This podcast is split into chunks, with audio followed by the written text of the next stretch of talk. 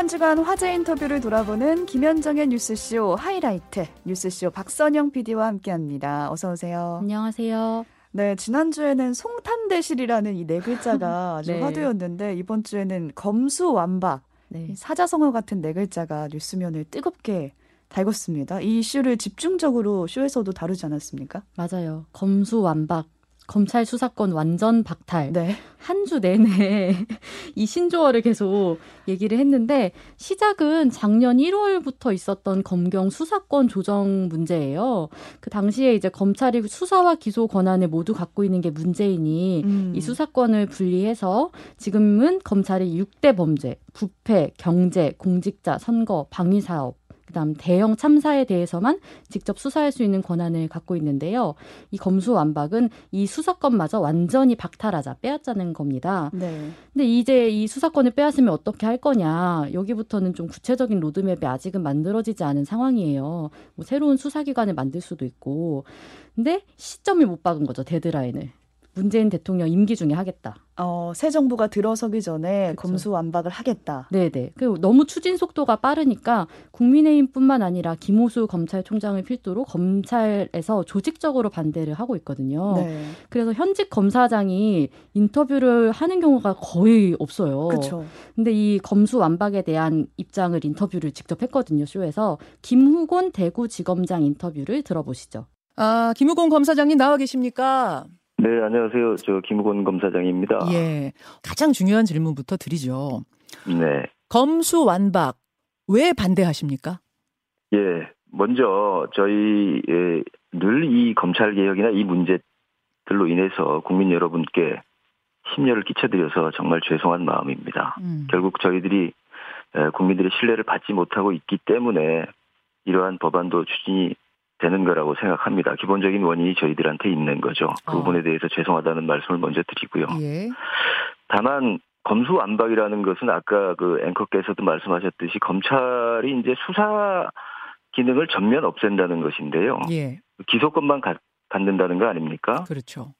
그러면 경찰이 수사해 놓은 자료만 가지고 이제 재판을 하거나 또 기소 여부를 결정해야 하는데 네.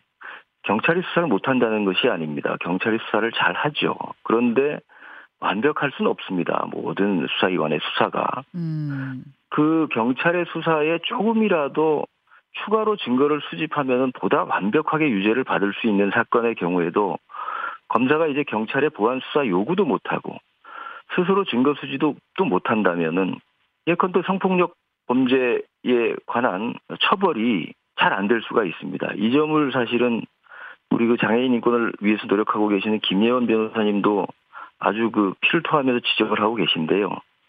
이 피해자의 고통이 늘어나는 겁니다. 이 피해자가 곧 국민 아니겠습니까? 근데 민주당의 입장은 정반대입니다. 검찰권 남용으로 인해서 그걸로 인해서 오히려 국민들이 피해를 보고 있다. 이제 이렇게 민주당에서는 얘기합니다. 우선 경찰 출신 황운하 의원의 주장은 이래요. 기존의 검찰 수사 영역인 6대 범죄에는 불효불급한 수사가 많았다. 즉 불필요한 수사가 많다 많았다는 거예요. 검찰이 불필요한 수사를 하면서 자신들의 권한을 남용하고 있다. 수사 과잉이다. 이렇게 주장을 했습니다. 어떻게 생각하십니까? 예, 아마 그런 부분들이 있을 수 있을 겁니다. 그래서 저희들이 그 부분은 음, 끊임없이 검찰 제도가 존재하는 한 그 부분은 경계하고 반성해야 될 부분인데 저는 다시 한번 반문을 하고 싶은데 불효불급한 수사가 구체적으로 어떤 것인지 지적을 해주시면 오히려 저희들이 어, 아마 좀 더 그 반성을 하기가 쉬울 겁니다. 그런데 검찰의 6대 범죄 수사라는 것은 앞서도 말씀드렸지만은 국정농단 사건, 대형 뭐 어, 재난 사건, 음. 재벌 사건 이런 것들 아니겠습니까? 음. 예컨대 지금 어, 미국이나 일본, 독일 검사들도 검사들이 직접 수사하는 것이 대형 경제 범죄들입니다. 네. 경제 그 자체가 그 어, 우리 국가 사회에 미치는 영향이 굉장히 중요하죠. 늘 우리가 이제 경제를 우선해서 말씀하시는 분들이 많지 않습니까? 예, 예. 네, 삼성바이오 사건이라든가 SK 분식회계 사건, 음. 또 미국의 경우에도 뭐 앨런 사건이라든가 여러 가지 대형 경제 범죄들은 실제로 수백 명의 증인과 아주 오랫동안 재판을 거쳐가지고 유죄가 확정이 되고 반대쪽에서는 엄청난 변호사들과 어, 검찰이 이제 공판장에서 싸움을 해야 되는데 네.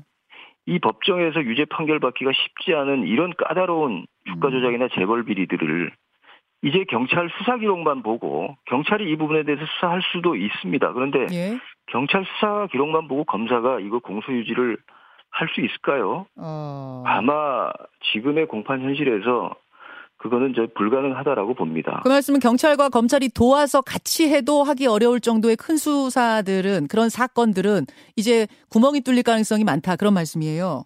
그렇습니다. 네, 4월 12일 화요일에 있었던 김우군 대구지검장의 인터뷰였습니다. 현직 검사장이 직접 방송 인터뷰를 하는 건 네. 뭔가 드라마에서 볼 법한 일인데 인터뷰 나간 뒤에 그래서 관심을 진짜 많이 모았어요. 그렇죠.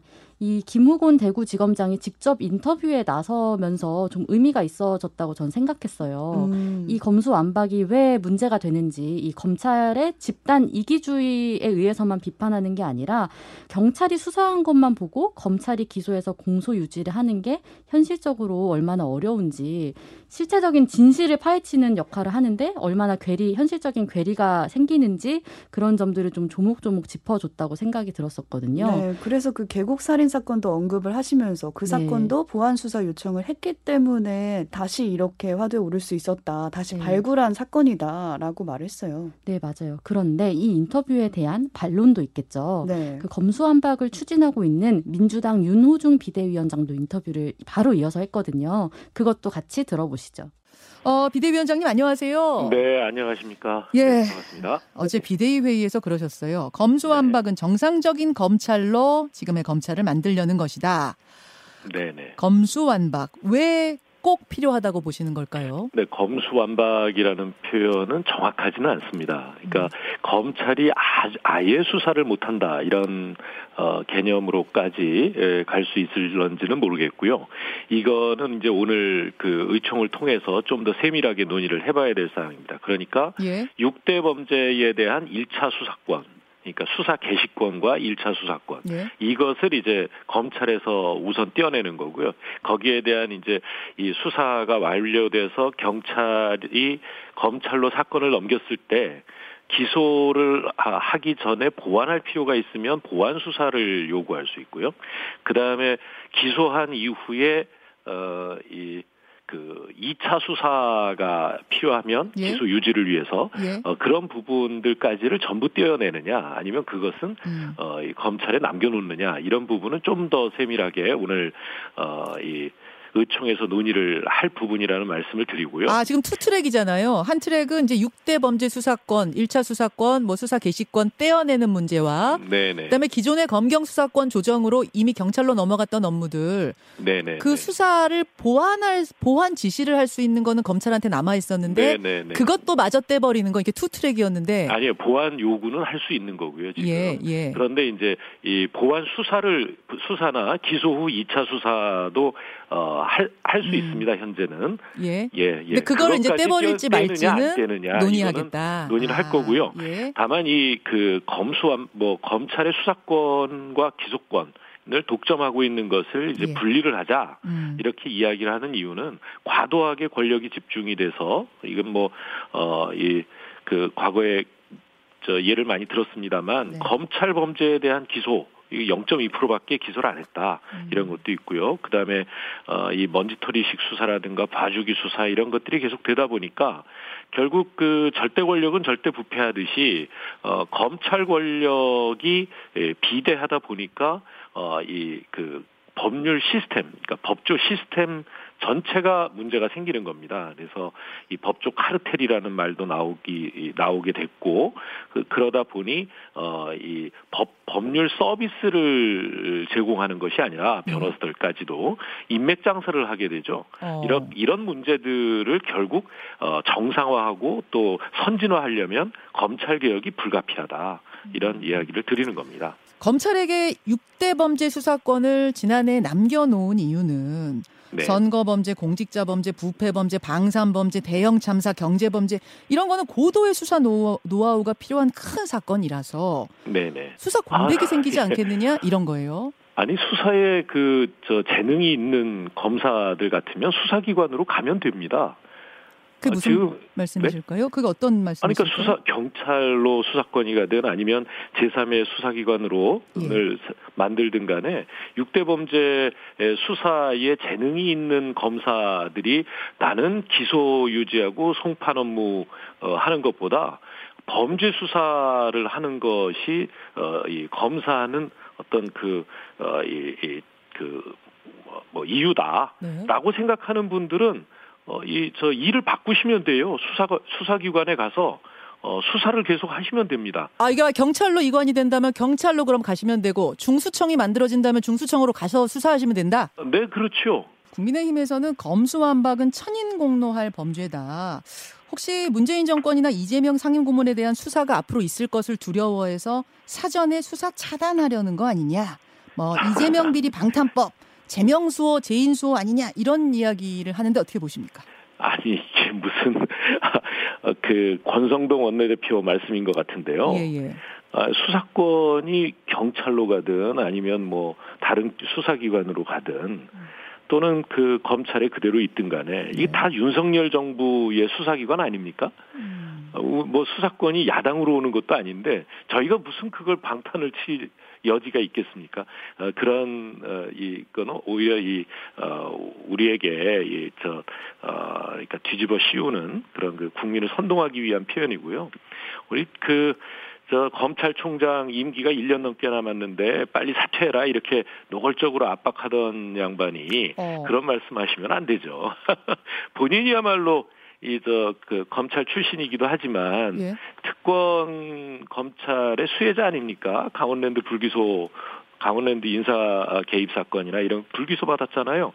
어. 훨씬 더 그 개입 적게 한 어, 옆 동네 국회의원은 구- 기소됐는데 검찰 출신이라 어, 내 식구 봐주기 수사로 덕을 봐오신. 분이라 그렇게 보세요. 무, 무죄 받은 거에 대해서. 아마도 불기- 예. 예 예 그렇지 않나 싶습니다. 아, 예. 대선 불복 아니냐 이런 이야기까지 어제 나왔는데. 대선 불복이라고 볼 수 없습니다. 아, 음. 저희는 국회에서 논의를 하는 것이죠. 알겠습니다. 알겠습니다. 네, 이번엔 수사권과 기소권 분리에 찬성하는 입장이었죠. 4월 10일 화요일에 있었던 민주당 윤호중 비대위원장의 인터뷰였습니다. 민주당에서는 이 인터뷰 이후에 결국에 네. 당론으로 검수완박 법안을 추진하기로 했잖아요. 네, 만장일치라고 했어요. 네. 근데 제가 느끼기에는 신중론도 만만치 않은 것 같거든요. 그 민주당 비대위에서도 지방선거 앞두고서는 1호 과제로 검찰 개혁을 내세우는 게 과연 맞느냐, 실리로 봐도 명분으로 봐도 어, 딱히 좋은 선택인 것 같지 않다 이렇게 비판의 목소리도 나왔었거든요. 네, 만장일치라고 해도 다른 목소리의 결이 나오네요. 네, 맞습니다. 그리고 국민의힘은 계속해서 그 문재인 정부 그리고 이재명 상임 고문과 그 측근들의 비리 덮기를 위한 것이다. 이 검수완박이 특히 그 수사권 조정 이후에 한 1년 정도 지난 건데 아무런 논의가 없다가 갑자기 윤석열 당선인이 대통령이 된 후에 속도전을 내는 이 이유, 의도가 뭐냐 음, 이렇게 비판을 계속하고 있습니다. 네. 검찰의 수사권을 두고 이렇게 논란이 계속되는 가운데 또 하나의 큰 뉴스가 있었습니다. 정말 큰 뉴스였죠. 네, 지난 수요일에 윤석열 당선인이 법무부 장관 후보자로 본인의 최측근으로 분류되는 한동훈 검사장을 임명한 건데요. 네. 그러니까 워낙 측근이기 때문에 그동안 뭐 하마평은 계속해서 올랐죠. 서울지검장이 될 거다라는 그쵸. 얘기도 있었고, 네. 근데 설마 법무부 장관이 될 거라는 예상은 아무도 못했잖아요. 네, 아마 정말 검찰도 정치권에서도 심지어 윤핵관들도 예상을 못했다고 하잖아요. 네, 기수 파괴도 그렇고 또 그동안 한동훈 그 검사장이 말씀하신 대로 검찰의 요직으로 임명이 될 거다라는 관측은 있었지만 음, 훨씬 더 윗선인 그리고 어떻게 보면 좀 정치적인 자리인 법무부 장관에 임명할 거라고는 아무도 예상을 못했거든요. 그러니까 검찰 측에서도 그런 반응을 보이는 걸 보면은 몰랐다. 우리도 그쵸. 예상 못했네. 재밌네라는 반응 같아요. 그랬는데 민주당은 오죽하겠어요. 아주 격하게 반발을 했어요. 워낙 네. 민주당 측 인사들이랑 좀 악연이 깊은 사람이다 보니까 한동훈 검사장이 박홍근 원내대표는 대국민 인사 테러다. 차라리 김학의 전 차관이 낫겠다. 정말 센 발언이죠. 네. 그리고 뭐 별별 표현이 다 나왔습니다. 헉하고 숨이 막히고 오싹하다. 한번 해보자는 거냐. 여러 음. 반응이 나왔는데요. 그 원로 정치인이죠. 유인태 전 국회 사무총장 같은 경우에도 어, 이분은 민주당의 검수완박이 좀 성급하다는 입장이셨거든요. 그럼에도 불구하고 이것과 별개로 한동훈 법무장관 지명에 대해서는 굉장히 박한 평가를 하셨어요. 같이 한번 들어보시죠. 유인태 전 국회 사무총장 어서 오십시오. 예, 안녕하세요. 한동훈 검사장의 법무부 장관 지명 혹시 예상을 조금이라도 하셨어요? 충격이었죠. 그 누가 그 예상을 했겠어요? 뭐, 그 어. 연예관들도 몰랐다고 그러던데. 모르셨다고. 예. 권성동 원내대표도 모르셨을 거예요. 몰랐다. 뭐, 몰랐다고 그분도. 모르셨대요. 예. 어. 어떻게 생각하십니까? 지금 민주당이 사실 자꾸 검소완박이라고 하는 전그그 용어가 좀 잘못됐다고 생각하는데 음. 이제 수사권 기소권 분리 음, 음. 하자는 건데 저거를 뭐 그 아니 앞으로도 음. 뭐 중수청이 생기든 뭔 기구가 생기든 네.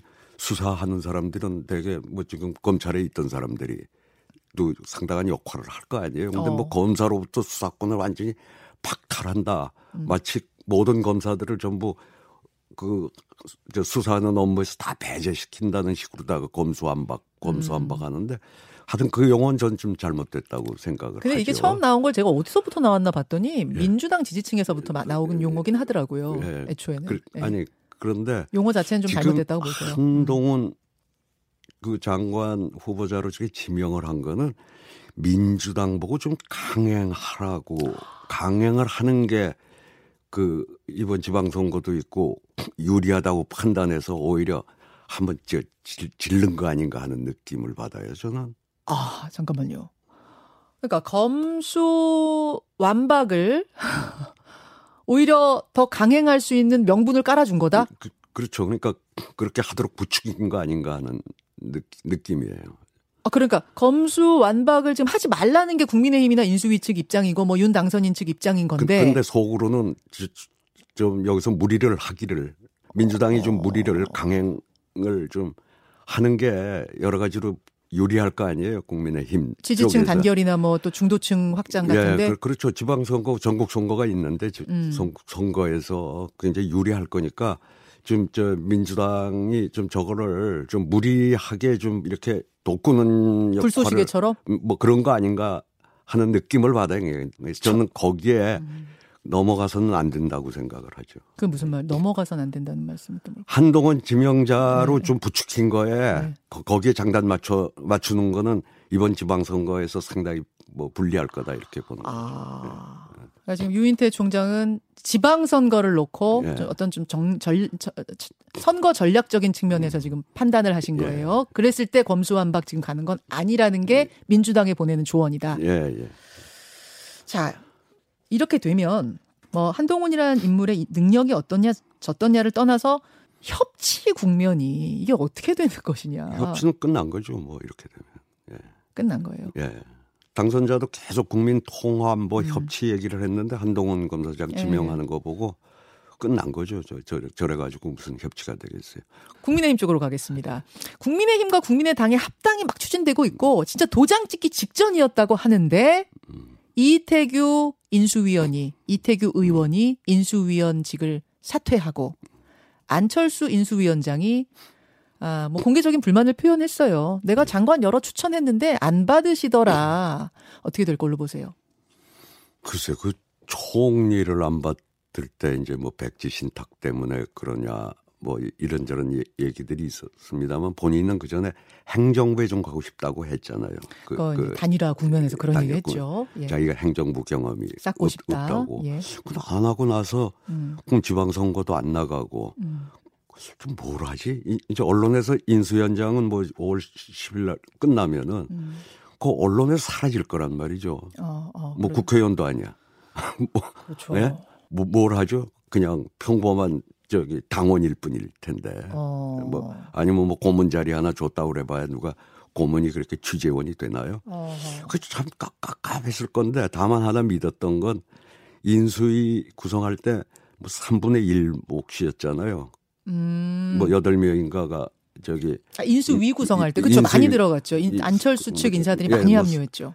뭐 3분의 1이라고 그러는데 그래서 대충 뭐 문서 쓸 거 없이 나만 믿으라고 그랬잖아요. 종이가 뭐가 그- 그- 중요하냐, 예, 예. 말이 중요하다 이런 얘기 했었죠 윤당선인이 대충 뭐 한 목소리 한 3분의 1 쳐주나 보다. 그게 DJP 때 그 정도 쳐줬어요. 장관 입각을 입각을. 예. 그러니까 경제 쪽은 다 JP한테 줬었잖아요. 음. 그, 그런가 했더니 완전히 지금 거의 팽당한 모습 아니에요. 지금까지 조각께서.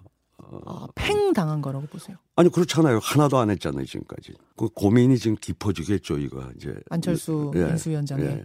그렇지 않겠어요? 합당 깨질 거라고 보세요?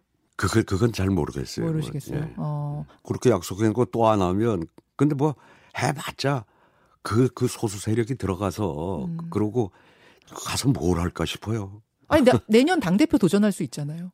될 거라고 생각하는 사람은 누가 있, 겠어요 그, 그, 아니 그쪽- 뭐 모르는 거죠. 1년 그, 그거야 알. 거야 알, 그거야 알 수 없죠. 네. 근데 그 동안에 10년간 정치 이력을 보면은 사람이 자꾸 떨어져 나가는 사람이 무슨 놈의 당 대표랍니까? 그럼 큰 당에 가서. 그 말씀은 가서 세력 확장하는 게 만만치 않은 일일 거라고 아이, 보시는 거예요. 그동안 모였던 가서. 사람도 다 떨어져 아, 나간 참. 사람이 어떻게? 아이고 안철수 그래서 대표의 안 입장이 됐어요. 굉장히 좀 딱해요. 딱해요. 예. 알겠습니다. 알겠습니다. 네, 4월 14일 목요일에 있었던 유인태 전 국회 사무총장의 인터뷰였습니다. 한동훈 법무부 장관 후보자 지명에 대해서 저는 좀 색다른 분석이 나왔다라는 느낌이 들었거든요. 어떤 점에서요? 그러니까 윤석열 당선인이 일부러 지방선거를 앞두고 네. 민주당이 검수완박을 강행하도록 부추기려고 이런 인사를 했다라는 네. 느낌의 발언을 하셨어요. 저도 그 부분이 제일 귀가 트이게 네. 재밌다고 느낀 지- 지점이었었는데요. 유인태 전 사무총장 같은 경우에는 그 수사권 기소권 분리는 필요하다. 음. 그리고 검찰의 권한이 너무 강하다. 그 민주적인 통제라고 하죠. 민주적으로 견제가 필요한 것은 맞다. 그걸 인정함에도 불구하고 다만 검수완박은 좀 신중하게 충분한 논의 끝에 결정하는 게 좋겠다. 이런 입장이시긴 했는데요. 네. 그 저도 그 지방선거에서 민주당이 어쨌든 성급하게 이 검수완박을 강행해서 국민의힘이 승리할 수 있도록 윤석열 당선인 측에서 한 번 한동훈 후보자 지명으로 질렀다 이런 음. 표현을 쓰시면서 그 정치 구단답게 그 숨어 있는 의도까지 또 내다 보시더라고요. 네. 어, 그리고 유인태 전 사무총장은 지방선거에 대한 논평도 거침없이 했는데요. 그 지금 민주당에서 가장 핫 이슈가 이낙연 차출론이잖아요. 그렇죠. 그 이낙연 전 대표가 민주당을 위해서 응해야 된다. 이 추대에 그런 얘기도 했어요. 그래서 뉴스쇼가 송영길 전 대표 입장을 안 들어볼 수가 없었겠죠. 음, 네, 바로 인터뷰를 했습니다. 민주당 서울시장 예비 후보 송영길 전 대표 어서 오십시오. 네, 안녕하세요. 다시 등판하겠다. 결심하게 되신 배경은 뭘까요? 많은 당원들의 요구가 있었습니다. 아, 윤석열 정권이 곧 출범을 앞두고 있는데 이러한 일방적인 국정 독주에 대한 우려가 커지고 대선에서도 석패를 했는데 지방선거까지 무너지면 어떻게 될까? 서울시장 후보 딱히 어, 특별한 분이 안 나오고 있는 상태에서 서울시장을 사실상 포기하고 있는 듯한 모습에 대해서 많은 당원들의 우려가 있었고 어. 송영길의 책임이 필요하다. 근데 말리는 분들도 꽤 계셨어요. 특히 86세대 친구분들. 예. 예를 들어서 우상호 의원, 최재성 전 정무수석 이런 분들이 공개적으로 어, 우려를 표현했습니다. 왜 86세대 하산하라고 그러시더니 본인은 등산하시느냐? 네, 그런 분들이 다 저를 아껴서 하시는 말씀이라고 생각이 들고요. 어, 제가 불출마 선언을 했던 것은 차기 총선에 불출마 선언을 함으로써 새로운 세대에게 기회를 주고 정권 교체 패러다임을 정치 교체로 바꿔보자 그랬습니다. 그때 586 세대 몇 분이라도 동참해 줬으면 하는 아쉬움이 있었는데 그때는 동참했던 분들이 나한테 하산하자 그래놓고 왜 등산하자 그렇게 비판하면 일리가 있지만 어. 그때 제 말을 따라준 사람이 없었잖아요. 어. 우상호 의원만 그 전에 물론 불출마 선언을 했고 그걸 재확인하는 정도. 예, 우상호 의원께서 공감을 해줘서 저는 감사하게 생각하고 있는데 음. 우상호 의원의 지적에 대해서는 제가 달갑게 받아들이고 있습니다. 아. 그런데 다른 분들은 좀 이상하다 이런 생각이 들고 오히려 지금은 싸워야 될 때 아니냐 책임진다는 것이 후방에 앉아서 전선에 이탈하고 쉬고 있는 것만이 책임지는 것인가 음.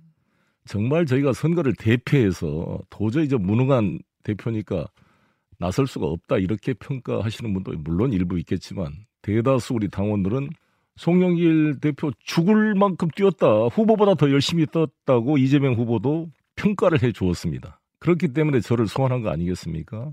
지금 지도부는 서울을 전략 지역구로 정했습니다. 이게 무슨 네. 말이냐면 경선을 할 수도 있고 전략 공천을 할 수도 있고 이걸 다 열어놓는 지역구로 이곳을 정했습니다. 이건 어떻게 생각하십니까? 이렇게 지도부가 하려면 음. 애초에 공모를 받지 말든지 공모를 받아서 기타금까지 뭐 5, 600만 원 받고 다 후보 등록을 마감해 놨는데 예. 기존 후- 등록한 후보들을 완전히 무시하고 어, 이런 상황이 될 수 있잖아요. 물론 기존 어. 후보들을 배제하지 않는다 이렇게 말씀을 했습니다. 어허. 지도부의 고충을 이해합니다. 좀 더 많은 경쟁력 있는 후보를 더 찾아서 후보군을 넓혀보자. 뭐 음흠. 동의합니다. 대신 경선을 하지 않고 전략 공천을 한다는 것은 서울시장 패배 선언이다. 항복 선언이다 이렇게 생각합니다. 왜냐하면 예. 지금 어느 후보도 오세훈 후보를 이기는 후보가 없어요. 아 누구를 갖다 넣어도 그렇습니다. 여론조사 붙이면 어, 대수고 비슷비슷하고 오히려 제가 우리 당 지지도는 1등으로 계속 나오고 있지 않습니까? 어. 그런데 누구를 전략 공천할 만한 명분이 누가 있어요? 이기는 후보를 어떻게 찾아서 합니까? 싸워서 이겨야죠. 근데 이제 지도부에서는 송영길 전 대표께서는 어쨌든 대선을 이끌었던 네. 수장이기 때문에 네.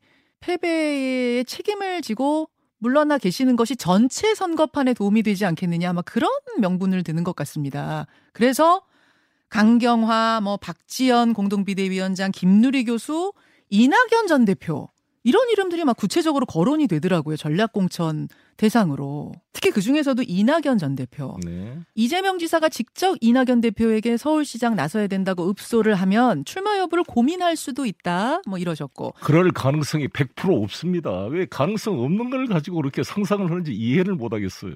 아 가서 이재명 아, 고문이 이게 읍소할 가능성이 없단 말씀. 이재명 후보 측그 의원들 이야기를 들어보면 그럴 가능성이 100% 없다는 겁니다. 아 제로입니까? 가능성 제로? 그렇습니다. 전략 공천으로 아니 하나 더구나 제가 한 말씀 드리고 예, 싶은데 예, 제가 예. 명색이 전직 대표고 오선 국회의원이 당을 위해서 국회의원직도 포기하고 나오겠다는데 이걸 경선 기회도 안 주고 배제시키면 이 당이 어떻게 에너지가 나오겠습니까? 아. 송영기는 정치적으로 사망이라는 소리입니까?